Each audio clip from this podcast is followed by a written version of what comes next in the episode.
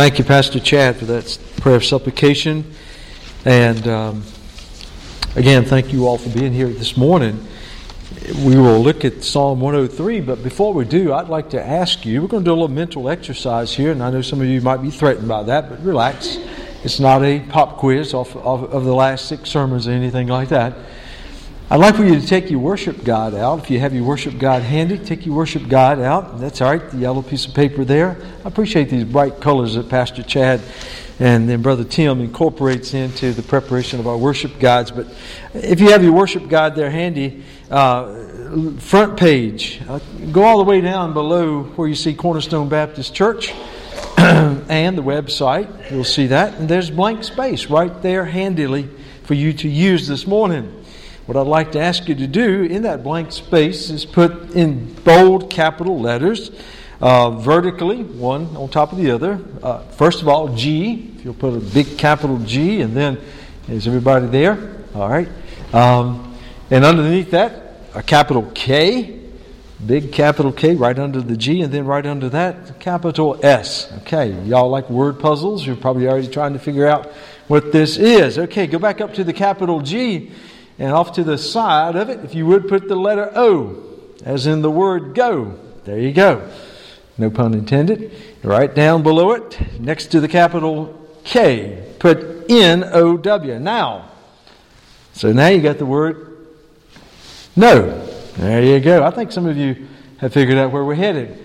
And uh, right next to the uh, capital S, you'll put a Native American word, how, um, H O W and that'll make the word show. Now, if you've done it right, and I have no doubt that my very studious congregation has, then you'll have go, know, and show. If you remember from our seminar on evangelism a year ago, we talked about just a very simple um, process of getting uh, the word of the gospel out to people to share in our faith using go, know, and show.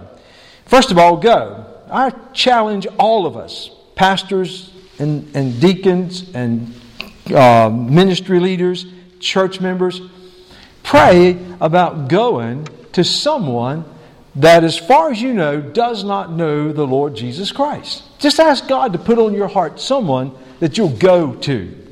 You can't really share if you don't go, first of all. And no, no text. Emails don't count. Telephone calls don't get it. I want you to go in person, okay? So you'll be praying about somebody that God will put on your heart that you'll go to. Once you get to them, get to know them. Okay? And by that, get to know something about their family. Who's in their family? You know? Um, where do they grow up? Where's home for them? That type of thing. What type of careers do they have? Or where are they in school? Or hobbies? And just get to know. What you're doing is building a relationship. This relationship, if you allow the Lord Spirit to use it, can become a bridge to the show. And once you have determined that this individual is not a Christian, does not know and have a personal relationship with Jesus Christ, is not a follower of Christ, then here's an opportunity that the Spirit can use you in a very simple way. You don't have to have this very intense theological definition or, or process. Put it in your own words. Talk about what the gospel is. That God so loved the world that he gave his only begotten Son that whoever would believe upon him, put their trust in him, they would have eternal life. And then tell them what Jesus means to you. And so show them.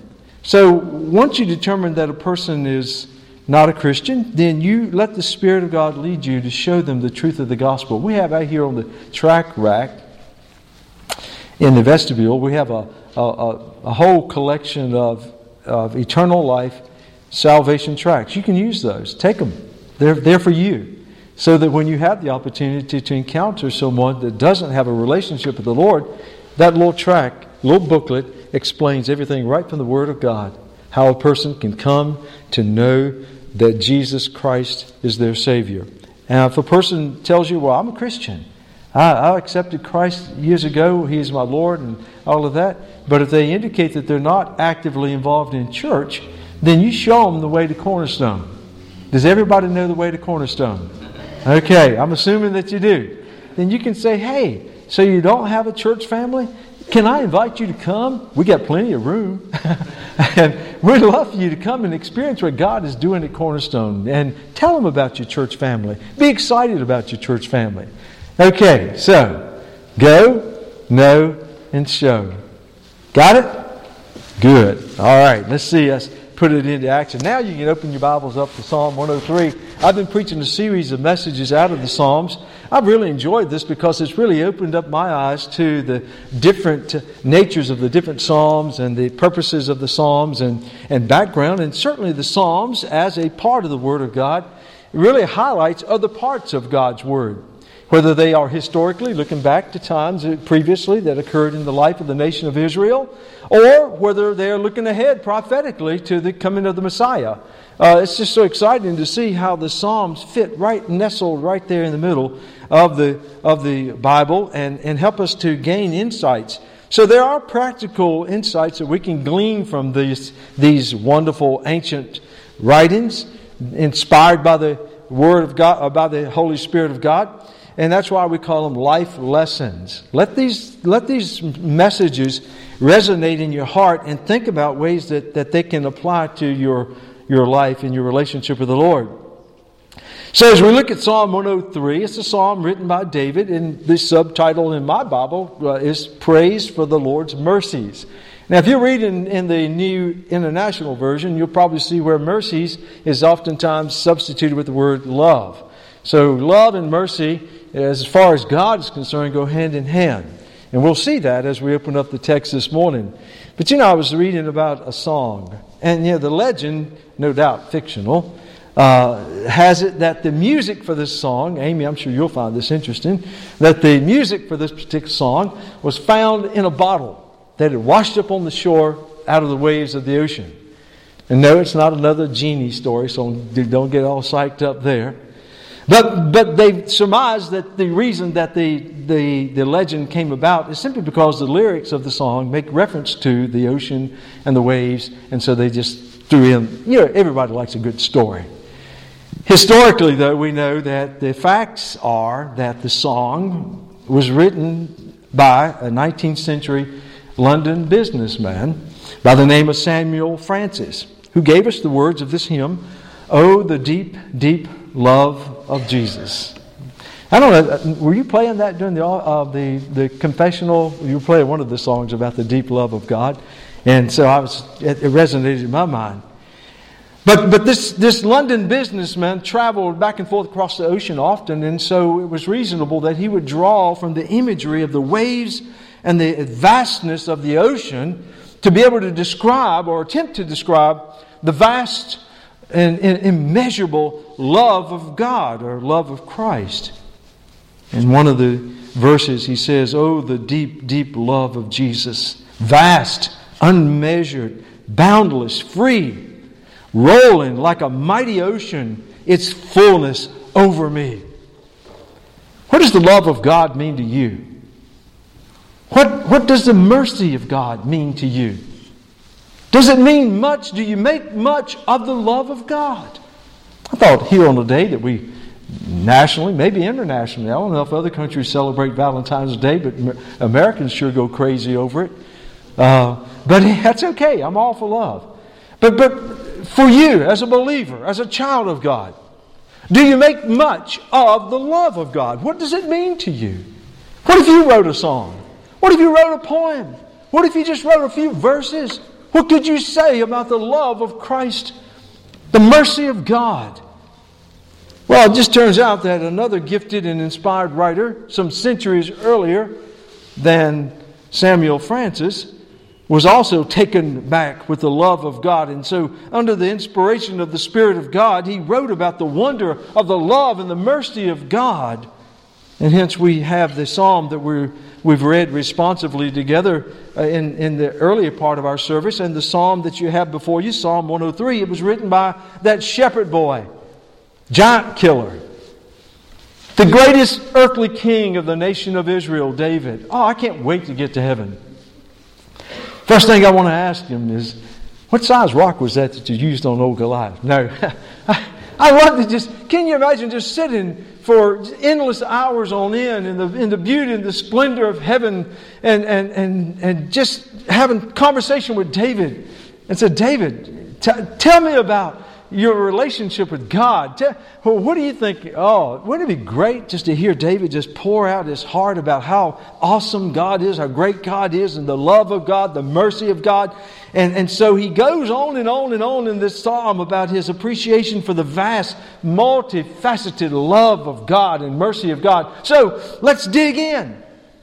First of all, what I want you to see as we look at the first couple of verses in Psalm 103, the personal nature of God's merciful love. It's very personal.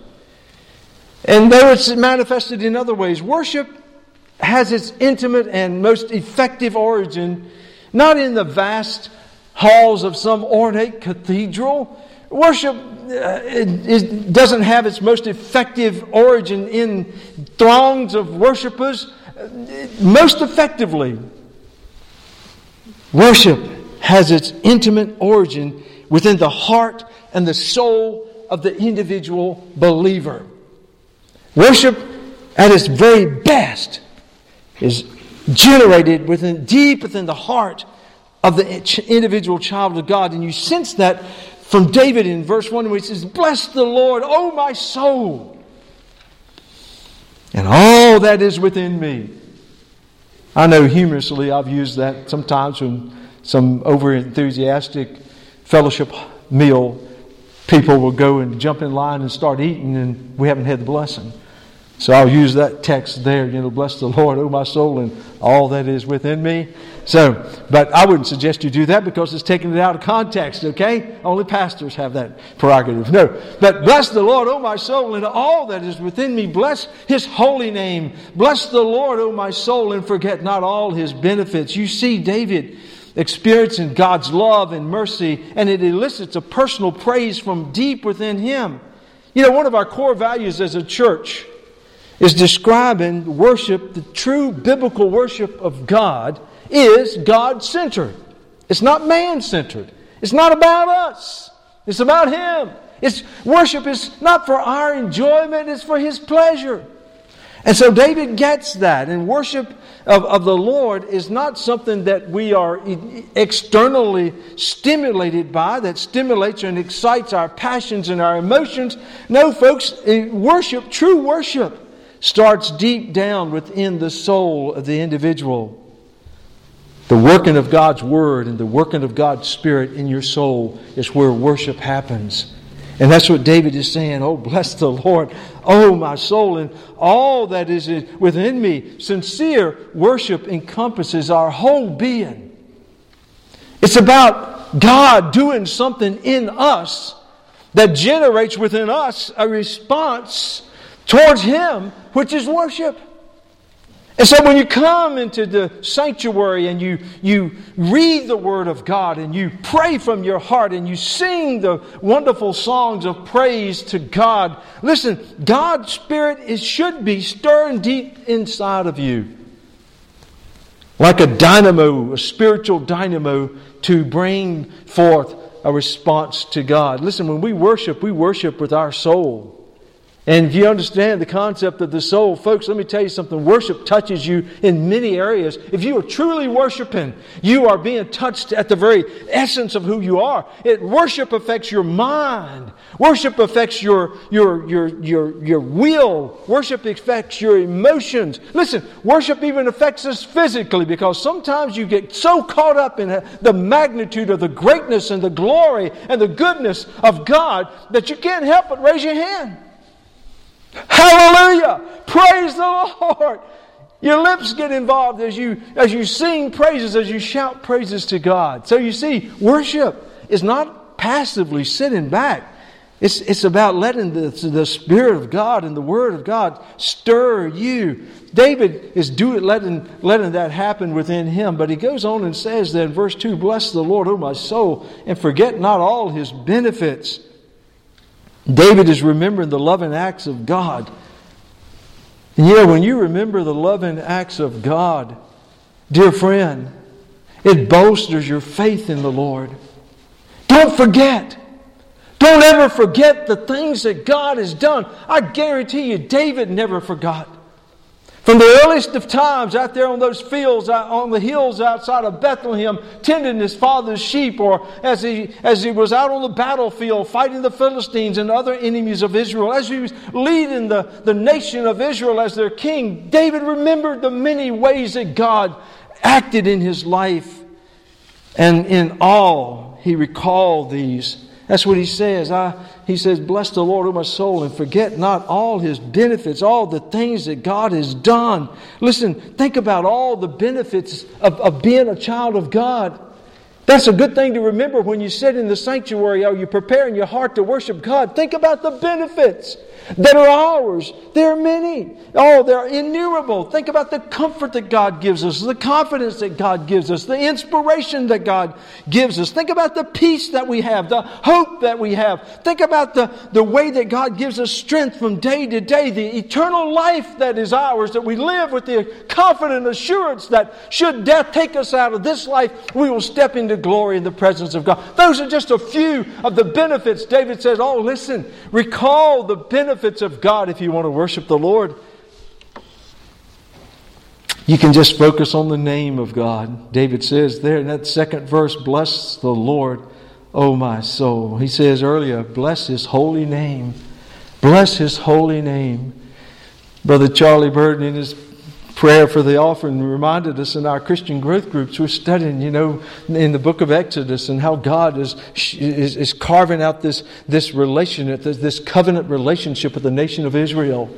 He's helping them to understand what it means to be the people of God. And a part of that is that He gave them the Ten Commandments. And among the Ten Commandments, you may recall in Exodus chapter 20, verse 7, God said very, very boldly to the people of Israel, You shall not take the name of the Lord your God in vain. Don't just flippantly use my name. Don't disrespectfully utter the name of God. He says, you, you will treat my name as it's holy because I am holy. Oh, listen, just meditating upon the name of the Lord, let me tell you something, it can bring about worship. I love to sometimes in my prayer time just let the names of God, the Hebrew names of God, just kind of float through my mind, my mind to, to just stir up things. I think about the, the name of God Elohim, and I think, you know, the superior creator of all of creation, God the Father, God the Son, and God the Holy Spirit. There in Genesis chapter 1, when they brought it all together. Oh, I just worship the creator, but then I think about the name of God Jehovah or Yahweh, that, that, that, that, that timeless name of the God who, who surpasses all time, the great I am, and the, the God of covenant and love. I think about El Sabaoth, the name of God that speaks of the Lord Almighty, the Lord of hosts, who has command over all of creation. I think about Jehovah Rapha, the God of healing, who is the God of divine healing, who, who heals our souls, who heals our bodies. I think about El Shaddai, the God who is invincible, all powerful, omnipotent, who, whose power is unrivaled throughout all the universe, or El Roi, the Lord who is my shepherd. He makes me to lie down in green pastures and leads me beside. Oh, listen, there's just a few. Listen, when you just stop and think about the name of God, and, and David said, Oh, bless his holy name. We can worship God by meditating upon His name, but we move from the very personal aspect of, of God's worship, uh, God's love, to consider the redemptive nature of God's love as we look further in verse 3 in Psalm 103. David goes on to say, Who forgives all our iniquities, who heals all your desires, or diseases, excuse me, who heals all your diseases, who redeems your life from destruction, who crowns you with loving kindness and tender mercies. Now, in the NIV, it would say, Who crowns you with love and compassion Verse 5 Who satisfies your mouth with good things so that your youth is renewed like the eagles. You see the redemptive nature of God's love because you see, as I said earlier, the mercy of God and the love of God go hand in hand. There's no separating the two. I think about what the Apostle Paul said in Ephesians chapter 2, verses 4 and 5, when he's describing the love of God, the mercy of God. But he said, But God, who is rich in mercy, according to his great love with which he loved us. Even when we were dead in our trespasses, he raised us, uh, made us alive together with Christ. It was God's love, it was God's mercy, Paul says. God is rich in mercy, and His mercy is generated from His abundant, divine, agape love. And when we consider the love of God, we have to consider the fact that it was God's love that brought about our redemption. The psalmist expounds on the benefits of God's people, what it means to be a part of God's people, as he shares here the God who forgives all your iniquities and heals all your desires. We, we have access to the divine healing power. The love of God speaks of the healing nature of our God. Our God is a wonderful healer. He is the original faith healer. Amen? he is the one, as his name, Jehovah Rapha, implies, his love brings healing. Let me tell you something, as Pastor Chad implied in our prayer of supplication, we live in a broken world. We live in a very, very broken world, physically, politically, economically, socially. The families are broken, the marriages are broken, the homes are broken, communities are broken. Listen, our nation is divided. If ever we have needed to experience the healing of God's love, oh, let me tell you something. We need it now. You know, the beauty of this is, is that look at the way that David describes that. He says in verse 3 who forgives all our iniquities and heals all, our, all your diseases. Isn't that amazing? How he would just bring together that, that forgiveness of our sins with the healing of our physical bodies. And, and you know what? That's not, that's not far apart from what the New Testament teaches about the Son of God. You may recall earlier in the, in the series in the Gospel of Mark, where I, I forget which one of the preachers brought the message in Mark chapter 2, but you'll, you'll recognize the episode because it's a, it's a favorite childhood story that we bring out of the scriptures and talking about Jesus early in his ministry. In Mark chapter 2, verses 9 through 11, you remember where the, the, the paralyzed man had four dedicated, faithful friends who put him on a pallet and brought him to the house where Jesus was teaching. You remember? It was crowded. They couldn't get in through the front door, so what did they do? Like any reasonable Baptist, they went up on the roof and started tearing the, raising the roof. And they, they, they found a hole big enough to lower their friend down right in front of Jesus with all the stucco and everything else falling down, straw and everything. And, and Jesus looks down at the man. He astounds the crowd. He probably surprised the man too. When he told the man, he didn't say, hey, get healed. he didn't say, heal, you know, and get up and walk. You know, Jesus says, your sins are forgiven. And that just blew the minds of the religious leaders who were gathered there in the house. They began to think in their minds silently, hey, this guy's blaspheming. Nobody has the authority, the power to heal, I mean, to, to, to forgive sin. And Jesus read their minds. Man, that, that, makes it a little dangerous when you're around the Lord. You know what I mean? He's reading you like a book, and you think there are no secrets with the Lord. Amen? So you might as well go ahead and confess them, get them out there. But anyway, Jesus read their minds. He, he said, he, he, he replied to them, Well, what do you think? I'm paraphrasing. He said, What do you think? Is it easier to say your sins are forgiven or take your pallet and get up and walk? And then he went on to say, just to show you that the Son of Man, speaking of himself, has the power, has the authority, not only to forgive sins, I can heal. And with that, Jesus looked at the man laying there and there, helpless on that pallet, and he said, Get up. Maybe not with that kind of, but get up. Get your pallet, roll it up, go home. And the man jumped up, never walked in all of his life. But what Jesus was demonstrating, He came into the world to heal men and women and children of the sicknesses and diseases, but more importantly, He came to heal us of the great illness called sin. And David is saying that this, he says, Oh, the love of God reminds me that He is the one who forgives us of our iniquities, but He also is the one who heals us. We have access to that healing power of God. We have also access to the divine redemptive power of God his love provides the redemption. If you're here today and you're a born again believer in Jesus Christ, you're washed by the blood of Jesus Christ. Let me tell you how it all started. It started in the heart of God. Before eternity began, God knew that he would, he would save you. He knew that His Son would die for you. I don't think David ever got over the fact that he knew in his heart that somehow, some way, that God was going to provide salvation for him, that he would not, his body would not lay in the tomb, his soul would not be condemned to Sheol. Listen to what he said earlier. Hold your place there in Psalm 103. This is David speaking earlier in Psalm 16 9. Listen to what he says in, in, in, in Psalm 16, verse 9. David says, Therefore my heart is glad and my glory rejoices. My flesh also will rest in hope. For you will not leave my soul in Sheol, the abode of the dead, the grave, nor will you allow your Holy One, capitalized, to see corruption. David is speaking historically, personally about himself. He says, I don't know how it's going to work. You understand, David didn't have the benefit of the New Testament. He's writing these words under the inspiration of God's Holy Spirit. This great man of faith realized in his spirit somehow that God was going to raise him from the dead. And David says, I'm confident that my soul won't be bound in Sheol. But David also speaks prophetically there because he says, I'm also confident that when your Messiah comes, when the blessed Messiah comes, you will not allow his body to experience corruption. Is that true?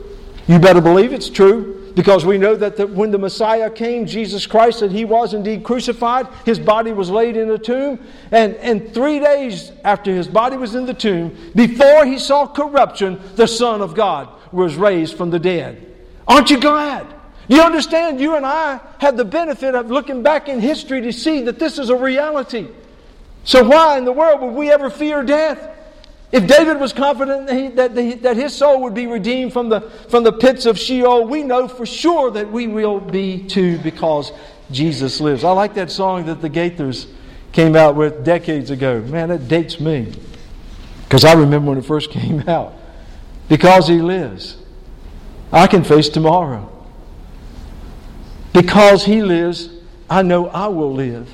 Because Jesus came out of the grave, because he stepped out in glory and power and new life. Let me tell you something. We know we, we too shall live. But not only does he expound on the benefits of God's for God's people, but he also talks about the mercy of God, the merciful love that delivers pleasure and vitality.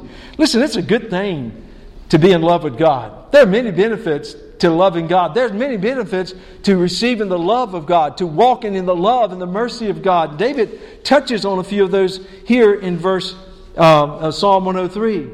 You look at verse 5. He says, Who satisfies your mouth with good things. Do you understand? God takes pleasure in our pleasure. Listen to what David said again earlier in another psalm, in Psalm 37. If you want to go back there and, and look with me, Psalm 37. In verse 4, he says, well, verse 3 Trust in the Lord and do good, dwell in the land and feed on his faithfulness. Delight yourself also in the Lord, and he shall give you the desires of your heart. You see, God is all in to bringing pleasure into our lives. Why? Because he loves us. In Jeremiah chapter 29 and verse 11, you know, the Lord said through Jeremiah, I know the thoughts I think towards you. Thoughts of peace, not evil, to give you a future and to give you a hope. God said, Listen, I'm on your side. I'm all for you experiencing pleasure in this life, but that doesn't mean that, that all of life is going to be pleasurable. All of life is going to be easy. Because we know that God allows times of hardship and trials and tribulations to come into our lives to strengthen our faith. But in the overall picture, because God loves us, He wants to bring pleasure into our lives. And when you're walking and basking in the warmth of God's love and you are consciously aware that I am an object of God's love, let me tell you something, you will find pleasure. This ought to capture the attention of the senior adults as we look further there, verse 5. Because he said, not only as we experience the love of God, he says, so that your youth is renewed like the eagles. And I don't know about you, fellow senior adults, but I find myself on some mornings wishing I had a jolt of that eagle like vitality. But, I mean, but, but, but David is saying something that's the truth here. It's, it's interesting that he uses the imagery that, that Isaiah uses in chapter 40, verse 31, or verse 30 in 31, where he says, But those who wait on the Lord shall renew their strength. Those who, who walk with the Lord, who experience the love of God, who are the recipients of God's love, he says, those are the ones who will renew their strength. They will mount up with wings like eagles. They, they shall run and not be tired. They shall walk and not faint. So, using that same imagery, David is saying here the love of God, the mercy of God, being a recipient and the object of God's love, has a revitalizing or an invigorating effect on our spirit. Uh, and all for that. The times that my spirit is lifted, the time that I have more emotional energy, and sometimes even physical energy, is when I am focused on God and just, just keenly making myself aware Charlie, you are a child of God. You are an eternal creature in Christ. You are, God loves you. He died for you. You are somebody. And it just kind of lifts you out of the doldrums. As I think about that, I think about my, my own dad. He's 89 and headed towards 90, planning his 90th birthday celebration. It'll probably last about three months, but anyway. He never ceases to amaze me because he, he, like I say, he's 89, retired farmer. His body has weathered a lot of hard work and probably abuse with all the work and everything, but, but he, he is a walking example of this vitality that comes from faith in Christ. Because that is the number one most important thing in his life. He loves his family, he loves his community, he loves people in general, but boy, I'm going to tell you, the number one love of his life is the Lord Jesus Christ. He never misses a time in church unless he is really, really sick. He's there when the doors are open, and then sometimes when they're not. He's, he knows where the key is. Whenever there's an opportunity to talk to people about the Lord Jesus, he loves that. He loves that. He enjoys when I come up and we go out on visitation and we just go visit shut ins and we go through the nursing homes and we talk to people about the Lord. We pray with people. He thrives on that. Listen, my dad is a wonderful example of the vitality that comes through a faith in Jesus Christ and a love for God. He knows that God loves him. He knows that no matter what life throws at him, that nothing can separate him from the love of God in Christ Jesus. Folks, it has an invigorating effect. I think about saints like my dad and others in this church. Many of you inspire me because you've got it. You've, you, you've got it. You, you've grasped the truth of John 10 10, where Jesus says, I came that they might have life, but that they might have it more abundantly. Do you understand, Christians? Because you are the object of God's love, because you are a child of God, because you are part of the family of God, because you're the apple of God's eye. Let me tell you something. You, God has never intended for His people to just exist, just to go through the motions of life. Jesus has given us eternal life that will, that will go over into eternity in the presence of God. But let me tell you something right now. Right now, because He loves you and you're an object of His love, you have the ability to live the abundant life. And that is living your life for the Lord and setting your priorities on the things that you know matter to God, like other people and their needs, and being kind and showing love and telling people about Jesus and worshiping God and serving God. Those are the elements of the abundant life. Because I'll tell you something, all the things that you accumulate, your money and your CDs, and I don't mean the ones you listen to, I guess I should come up with another term for that. But, but all of your retirement money and all your possessions and, and, and everything that you own, all the accolades of praise that hang on your wall, the degrees and everything, let me tell you something, you're going to leave it behind. You're not taking it with you. It won't make one iota of difference on the other side of eternity. Let me tell you about the things that will matter. Those are the things that make up the abundant life. That's when you stopped out of your busy schedule, when you know you had a neighbor who was struggling and hurting, and you take the time to go and talk to them and pray with them. It's when you pick up the phone out of your busy schedule and you call some uh, a member of the church that's going through a hard time and just offer words of encouragement. Or you get out a pen and you send a card, or you go and you do something as a kind deed or even to a perfect stranger, you take the time to show the love of God. Those are the things that will go with you into eternity. And that's a part of this wonderful, abundant life. God loves us that we might love others. Oh, I need to move on because as we look further, I want you to see the compassionate nature of God's love. And oh, it is. What a compassionate God we serve. David touches on this as he describes here in verse 6, he says, The Lord executes righteousness and justice for all who are oppressed. He made known his ways to Moses. And let me just pause, put your finger on pause there and hold that thought. And, and, and I just want to take you back. He, he says he has made he made known his ways to Moses. God did. God didn't God didn't hold back. He didn't have secrets with Moses. He revealed to Moses everything that Moses needed to know to be able to lead the children of Israel through the through the wilderness and on into the promised land. You may recall when God was giving Moses a new set of tablets because the first set was broken, God came down on the mountain there, we're told in, in, in Exodus chapter 34. And, and in verse 5 of Exodus 34, it says, Then the Lord descended in the cloud and stood with him there and proclaimed the name of the Lord. You see, the name of God is important. He proclaimed his own name to Moses. And the Lord passed before him and proclaimed, The Lord, the Lord God, merciful and gracious, long suffering and abounding in goodness and truth, keeping mercy for thousands, forgiving iniquity and transgression and sin, by no means clearing the guilty, visiting the iniquity of the fathers upon the children. Listen, God is saying, Moses, do you want to know who this God is? Do you want to know something about me? This is who I am. I'm a God of great mercy. I'm a God of kindness and I'm a God of compassion. So, what David was saying, he remembered God had revealed all this to Moses. He made his ways known to Moses, verse 7. His acts to the children of Israel, which they experienced through their trek in the wilderness. The Lord is merciful and gracious, slow to anger, and abounding in mercy. Look how many times he's talking about the mercy of God, the love of God. He will not always strive with us, nor will he keep his anger uh, forever. So, in the midst of the mercy, it's interesting that you'll see the, judge, the justice of God, the judgment of God. The God is a merciful God, He's a loving and a forgiving God, but make no mistake about it, He is a just and a holy God. He will bring judgment. And for those who reject him and those who rebel against him and choose not to accept his son Jesus Christ, they have a day of reckoning whether they want to accept it or not. The Bible tells us that.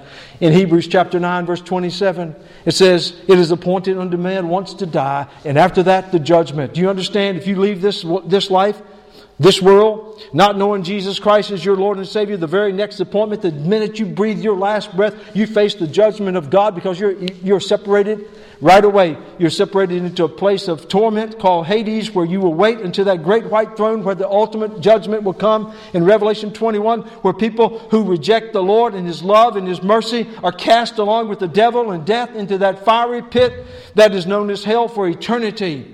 So there is judgment, make no mistake about it. But God is compassionate towards those who love Him. Look at verse 10. He has not dealt with us according to our sins. Aren't you glad? I am. That's called mercy, folks. God doesn't give us what we deserve. Sometimes people say, you know, not thinking, they'll just say, oh, it's not fair. God's not fair. I said, whoa, wait a minute. Wait a cotton picking minute. You don't want God to be fair. Because if God is fair, your soul is already condemned to hell. No, we, He holds back from us what we deserve according to our sin. I'm glad for that. Nor punished us according to our iniquities. It's called mercy. That's what mercy is. In verse 11, for as the heavens are high above the earth, so great is his mercy towards those who fear him. As far as the east is from the west, so far has he removed our transgression from us. I don't know if it was Third Day of Casting Crowns, one of the contemporary groups sang a song about as far as the east is from the west. Folks, you get in one jet, you start heading east. I guess it's that way. And I get in a jet and start heading west, and we don't change our course, we'll never meet again. We'll never, ever come back together again.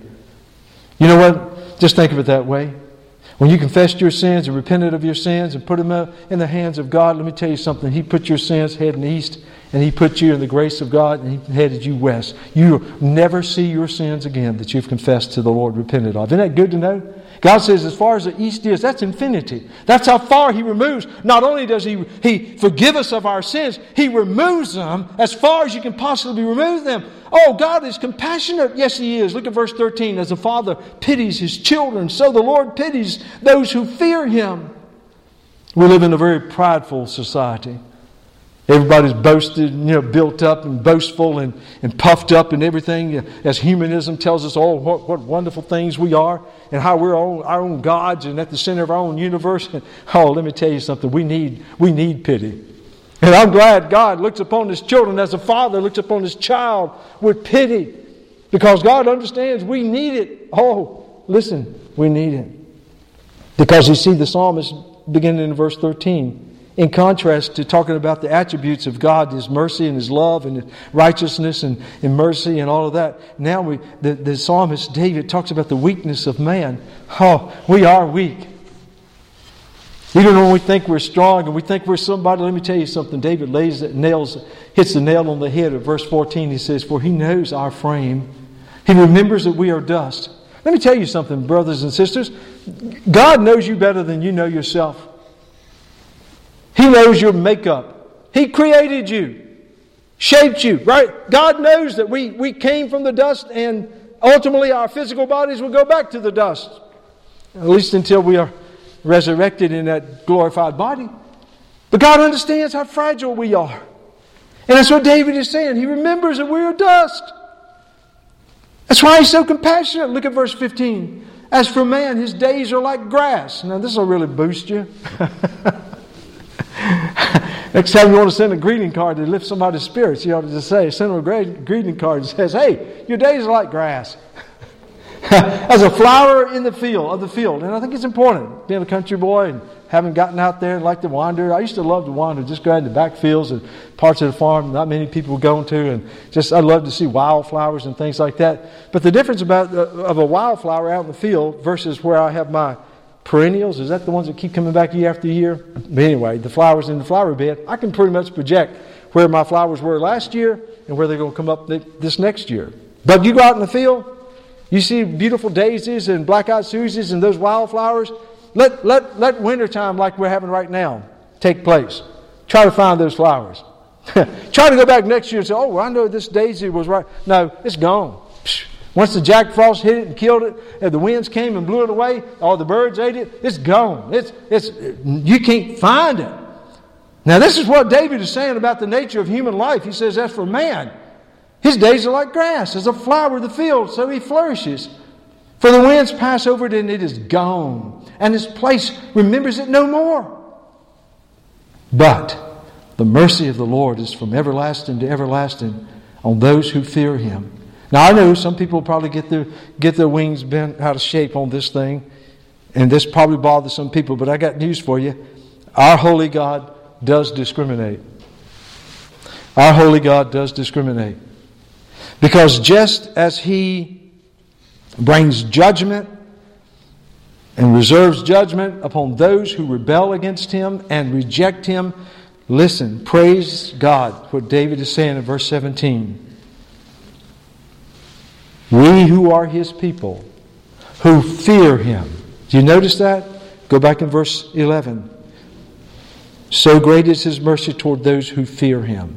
Drop down to verse 13. So the Lord pities those who fear him. Look over here in verse 17. On those who fear him. You see, look at verse 18. To such as keep his covenant and to those who remember his commandments to do them. You see what he's saying? He says there's two pictures. Those who reject God, who have no place for the Lord, who reject his son, Jesus Christ, who live their life selfishly and, and, and, and repel God's love. He says, oh yeah, God's got something reserved for them. It's called judgment. You want to understand the, the, the, the, brevity of their life? You want to understand the value of their life? Think about a wildflower out in the field. That's about the extent of their life. They live it. Oh, sure, they flourish. They have a career. They get their education. They make money. They may be popular, but then they die and they're like that old dead flower. It's gone. Not to mention that they're judged for eternity in hell. But in contrast, look what he's saying for those who love the Lord, who fear the Lord. We receive the mercy of God, the immeasurable, abundant, unending mercy for those who fear Him, who respect Him, who obey Him, who love Him. John chapter 1 verse 12 says, But as many as received Him, to them He gave the power to become the children of God God doesn't just give that to everybody that walks on the face of the earth. Now, the universalists would have you to believe that everybody's going to be saved and everybody's going to go to heaven. Oh, no, they're not. Not according to the teachings of the Word of God.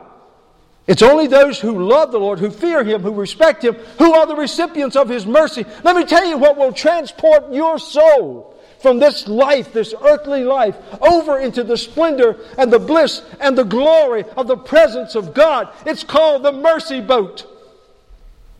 And if you're not riding on the boat called mercy, dear friend, your soul has no chance of going into eternity, into the presence of God. And it's God's love that has made that possible. Could I get an amen right there? Lord have mercy. Praise the Lord. All right, as we close out, and we will, let me just share in these closing verses, verses 19 through 22. The Lord has established his throne in heaven, and his kingdom rules over all. Bless the Lord, you angels who excel in strength, who do his word, heeding the voice of the Lord.